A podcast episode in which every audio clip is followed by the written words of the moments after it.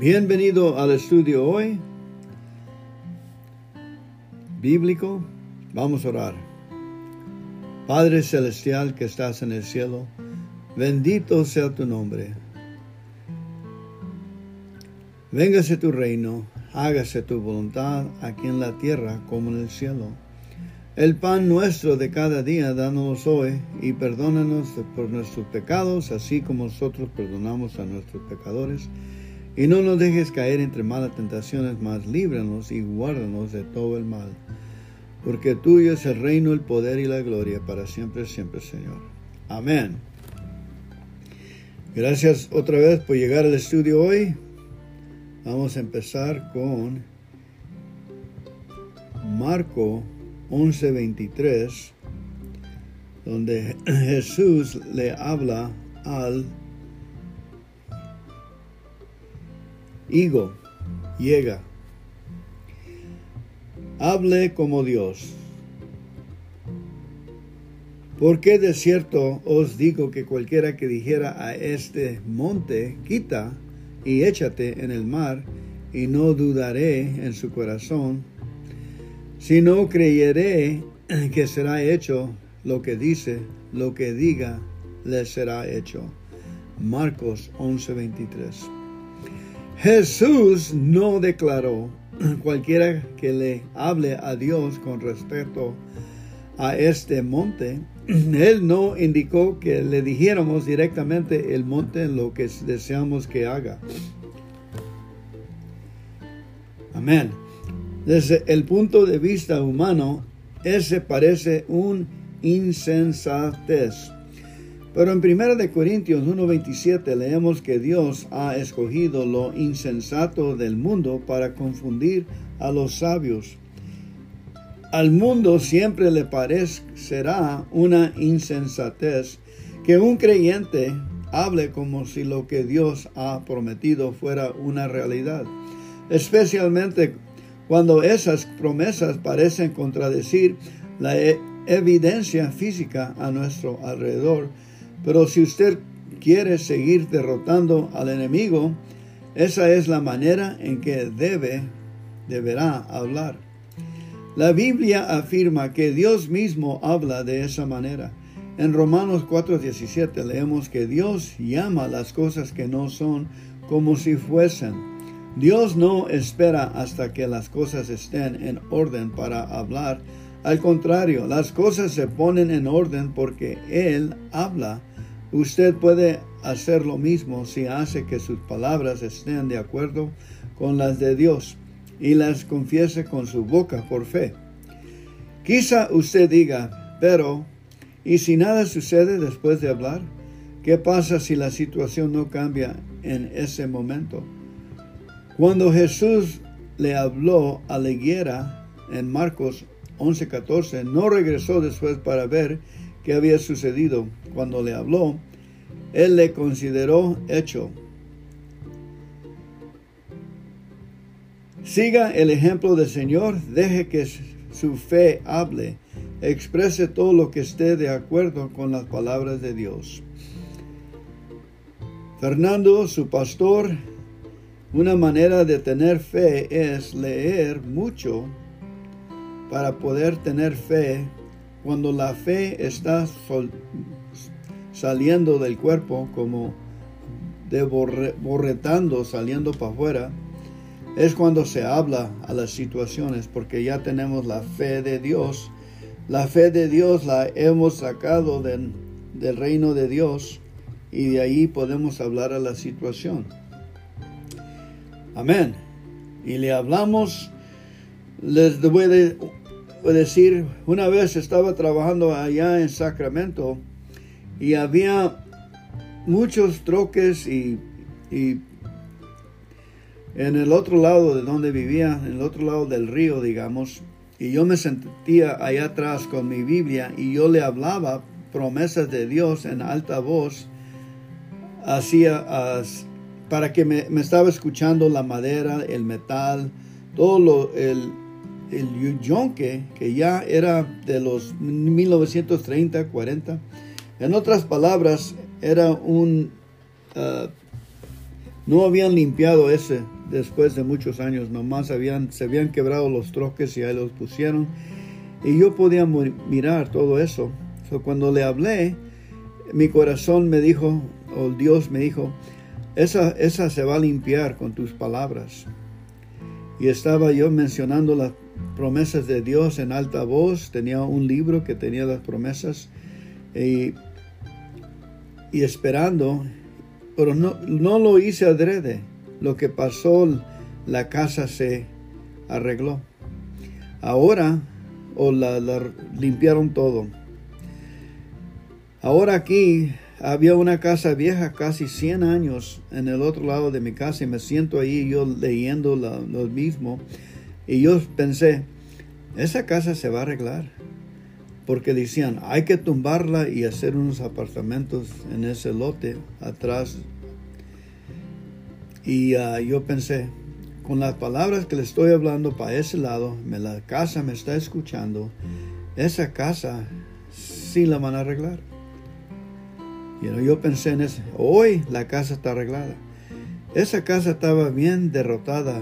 Nadie en su mente verdad la iba a arreglar. Ya estaba muy vieja. Agua entrándole. Pero llegaron unos y la arreglaron rápido y fácil.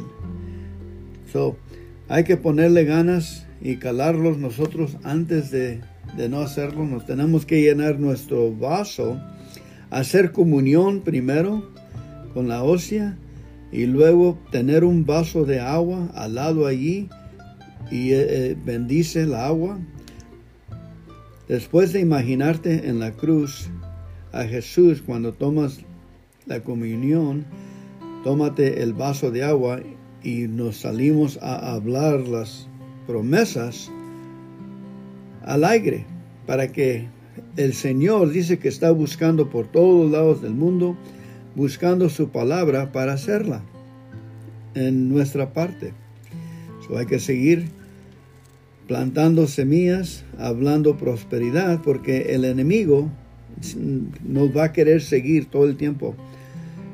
El enemigo, Satanás, quiere buscarnos para usar nuestra boca, nuestra voz, para usarla por mal So hay que hacer este ejercicio que tenemos amor y fe hablando las palabras en el futuro. Esta es la forma que me enseñó mi padre en un sueño de mirar la sangre en una, la sangre de Cristo Jesús en un jarro lleno toda la sangre de su cuerpo. Ahí lo, lo más poderoso que tenemos acá es la sangre de Cristo que nos limpia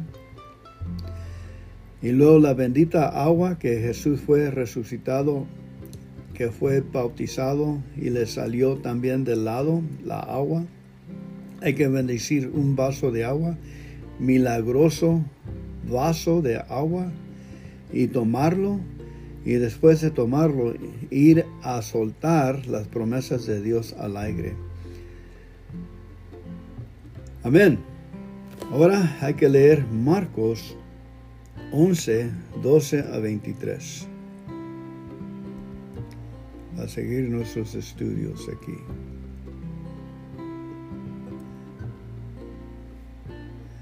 Marcos.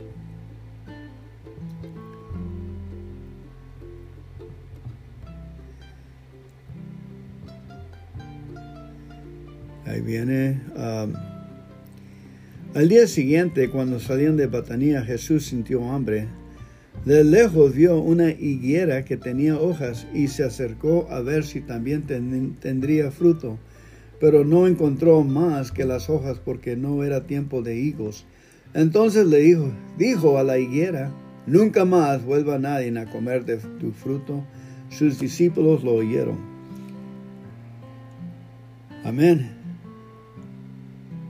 Aquí y luego Jesús entró y llegaron a Jerusalén, Jesús entró en el templo y comenzó a echar de ahí a los que estaban vendiendo y comprando. Volcó las mesas de los que cambiaban dinero a la gente y los puestos de los que vendían palomas y no permitía que nadie pasara por el templo llevando cosas y se puso a enseñar diciendo, En las escrituras dice, mi casa será declarada casa de oración para todas las naciones, pero ustedes han hecho de ella una cueva de ladrones. Al oír esto, los jefes de los sacerdotes y los maestros de la ley comenzaron a buscar la manera de matar a Jesús, porque le tenían miedo, pues toda la gente estaba admirada de su enseñanza. Pero al llegar la noche, Jesús y sus discípulos salieron de la ciudad. A la mañana siguiente pasaron junto a la higuera y vieron que se había secado de raíz. Entonces Pedro, acordándose de lo sucedido, le dijo a Jesús, Maestro, mira la higuera que maldijiste, se ha secado. Jesús contestó, tengan fe en Dios o tengan la fe de Dios.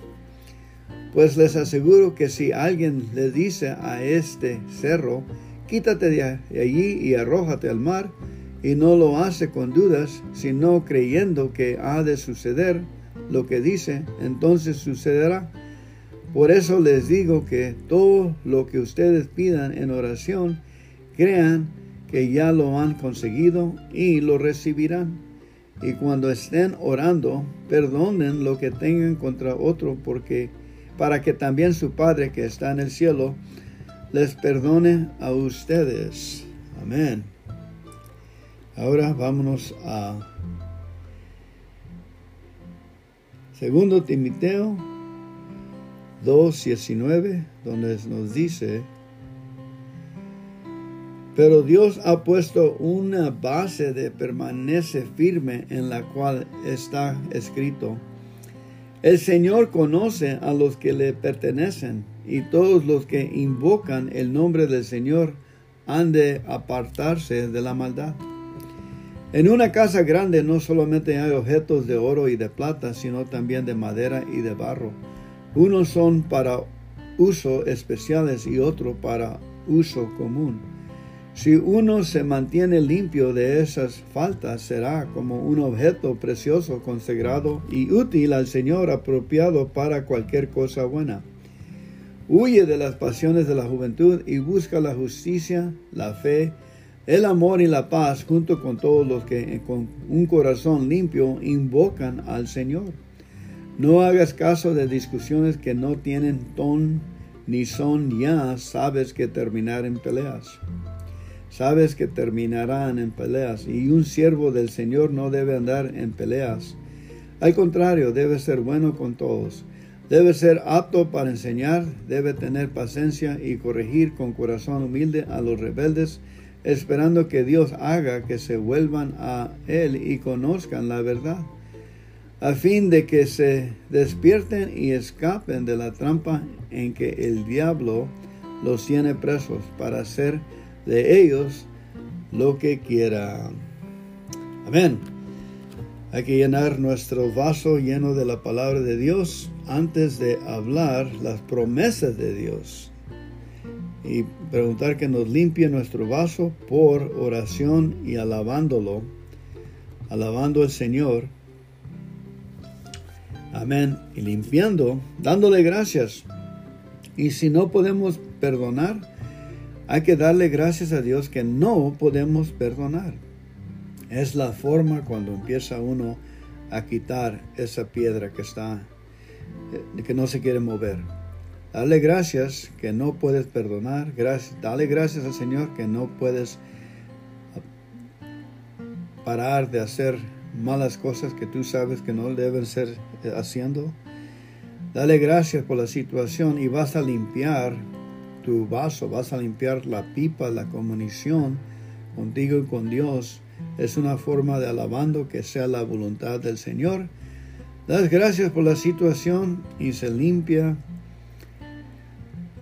se nos limpia el alma y con la palabra de Dios somos limpiados. Amén, lavados en la alma. Salmo 51 del maestro de coro Salmo de David. Después de que el profeta Natán le reprendió por haber cometido adulterio con Betsabe y también mató a su esposo. Por tu amor, oh Dios, ten compasión de mí. Por tu gran ternura, borra mis culpas. Lávame de mi maldad, límpiame de mi pecado. Reconozco que he sido rebelde. Mi pecado no se borra de mi mente. Contra ti he pecado y sola contra ti, haciendo lo malo, lo que tú condenas. Por eso tu sentencia es justa. Reprocho, irreprochable tu juicio. En verdad soy malo desde que nací, soy pecador desde el, seno de mi madre. En verdad tú amas el corazón sincero y en lo íntimo me has dado sabiduría. Purifícame, purifícame con hisopo y quedaré limpio. Lávame y quedaré más blanco que la nieve. Lléname de gozo y alegría, alégrame de nuevo aunque me has quebrantado. Aleja de tu vista mis pecados y borra todas mis maldades. Oh Dios, pon en mi corazón limpio, pon en mí un corazón limpio, dame un espíritu nuevo y fiel. No me apartes de tu presencia ni me quites tu santo espíritu. Hazme sentir de nuevo el gozo de tu salvación. Sosténme con tu espíritu generoso, para que yo enseñe a los rebeldes tus caminos y a los pecadores se vuelvan a ti. Líbrame de cometer homicidios, oh Dios, Dios de mi salvación, y anunciaré con cantos que tú eres justo. Señor, abre mis labios y con mis labios te cantaré alabanzas. Pues tú no quieres ofrendas ni holocaustos, yo te las daría, pero no es lo que te agrada. Las ofrendas a Dios son espíritu dolido. Tú nos no desprecias, oh Dios, un corazón hecho pedazos. Haz bien a Sión por tu buena voluntad. Vuelve a levantar los muros de Jerusalén. Entonces aceptarás los sacrificios requeridos, las ofrendas y los holocaustos. Entonces se ofrecerán becerros sobre tu altar. Ahora nos vamos a leer a Juan, a Juan 5, de Jesús, perdón, Juan 4. Sí, Juan 4. Jesús le contestó en versículo 10, si supieras lo que Dios da y quién es el que te está pidiendo agua, Tú le pedirás a Él y Él te daría agua viva. Hay que empezar de ahí, de donde empezó, de versículo 1. Los fariseos se enterraron de que Jesús hacía más discípulos y bautizaba más que de Juan, aunque en realidad no era Jesús el que bautizaba, sino sus discípulos. Cuando Jesús lo supo, salió de Judea para volver a Galilea. En su viaje tenía que pasar por la región de Samaria, de modo que llegó a un pueblo de Samaria que se llamaba Sicar. Cerca del terreno de Jacob había dado en gerencia a su hijo José. Ahí estaba el pozo de Jacob. Jesús, cansado del camino, se sentó junto al pozo. Era cerca del mediodía. Los discípulos habían ido al pueblo a comprar algo de comer. En eso una mujer de Samaria llegó al pozo a sacar agua y Jesús le dijo, dame un poco de agua. Pero como los judíos no tienen trato con los samaritanos, la mujer le respondió, ¿cómo es que tú, siendo judío, me pides agua y a mí, que soy samaritana? Jesús le contestó, si supieras lo que Dios da y quién es el que te está pidiendo agua, tú le pedirás a él y él te daría agua viva. La mujer le dijo, Señor, ni siquiera tienes con qué hacer sacar agua, y el pozo es muy hondo. ¿De dónde vas a darme agua viva? Nuestros antes pasados Jacob nos dejó este pozo, del que él mismo bebía y, y del que bebían también sus hijos y sus animales. ¿Acaso tú eres más que él? Jesús le contestó, todos los que beben de esta agua volverán a tener sed, pero el que bebe del agua que yo le daré, nunca volverá a tener sed, porque el agua que yo le daré se convertirá en el manantial de agua que brotará dándole vida eterna. La mujer le dijo, Señor, dame esa agua para que no vuelva yo a tener sed, ni tenga que venir aquí a sacar agua. Amén. Jesús le contestó, ve a llamar a tu marido y vuelve acá. La mujer le contestó, no tengo marido. Jesús le dijo, Bien dices que no tienes marido porque has tenido cinco maridos y el que ahora tienes no es tu marido. Es cierto lo que has dicho. Al oír esto, la mujer le dijo, Señor, yo veo que eres un profeta. Nuestros antepasados, los samaritanos, adoraron a Dios aquí, en este monte. Pero ustedes, los judíos, dicen que Jerusalén es el lugar donde debemos adorarlo. Jesús le contestó, Créeme, mujer, que llega la hora en que ustedes adorarán al Padre sin tener que venir a este monte ni ir a Jerusalén. Ustedes no saben a quién adoran, pero nosotros sabemos a quién adoramos, pues la salvación viene de los judíos. Pero llega la hora y es ahora mismo cuando los que de veras adoran al Padre lo harán de un modo verdadero, conforme al Espíritu de Dios pues el Padre quiere que así lo hagan los que lo adoran. Dios es espíritu y los que lo adoran deben hacerlo de un modo verdadero conforme al espíritu de Dios. La mujer le dijo, yo sé que va a venirme el Mesías, es decir, el Cristo, y cuando Él venga, nos lo explicará todo. Jesús le dijo, ese soy yo, el mismo que habla contigo. En esto llegaron sus discípulos y se quedaron extrañados de que Jesús estuviera hablando con una mujer, pero ninguno se atrevió a preguntarle qué quería o de qué estaba conversando con ella. La mujer dejó su cantaro y se fue al pueblo donde dijo a la gente, vengan a ver a un hombre que me ha dicho todo lo que he hecho. ¿No será este el Mesías? Entonces salieron del pueblo y fueron a donde estaba Jesús. Mientras tanto los discípulos le rogaban, Maestro, come algo. Pero él les dijo, yo tengo una comida que ustedes no conocen. Los discípulos comenzaron a preguntarse uno a otro, ¿será que le habrán traído algo de comer? Pero Jesús le dijo, mi comida es hacer la voluntad del que me envió a terminar su trabajo. Ustedes dicen, todavía faltan cuatro meses para la cosecha, pero yo les digo que se fijen en los sembrados, pues ya están maduros para la cosecha. El que trabaja en la cosecha recibe su paga, y la cosecha que recoge es para vida eterna, para que tanto el que siembra como el que cosecha se alegran juntamente. Pues bien dicho el dicho que unos siembran y otros cosechan. Y yo los envié a ustedes a cosechar lo que no les costó ningún trabajo. Otros fueron los que trabajaron y ustedes son los que se han beneficiado del trabajo de ellos. Muchos de los habitantes de aquel pueblo de Samaria creyeron en Jesús por lo que les había asegurado la mujer. Me ha dicho todo lo que he hecho, así que cuando los samitarios llegaron, rogaron a Jesús que se quedara con ellos. Él se quedó ahí dos días y muchos más creyeron al oír lo que él mismo decía. Y dijeron a la mujer, ahora creemos no solamente por lo que tú nos dijiste, sino también porque nosotros mismos lo hemos oído y sabemos que de veras es el Salvador del mundo. Amén y amén.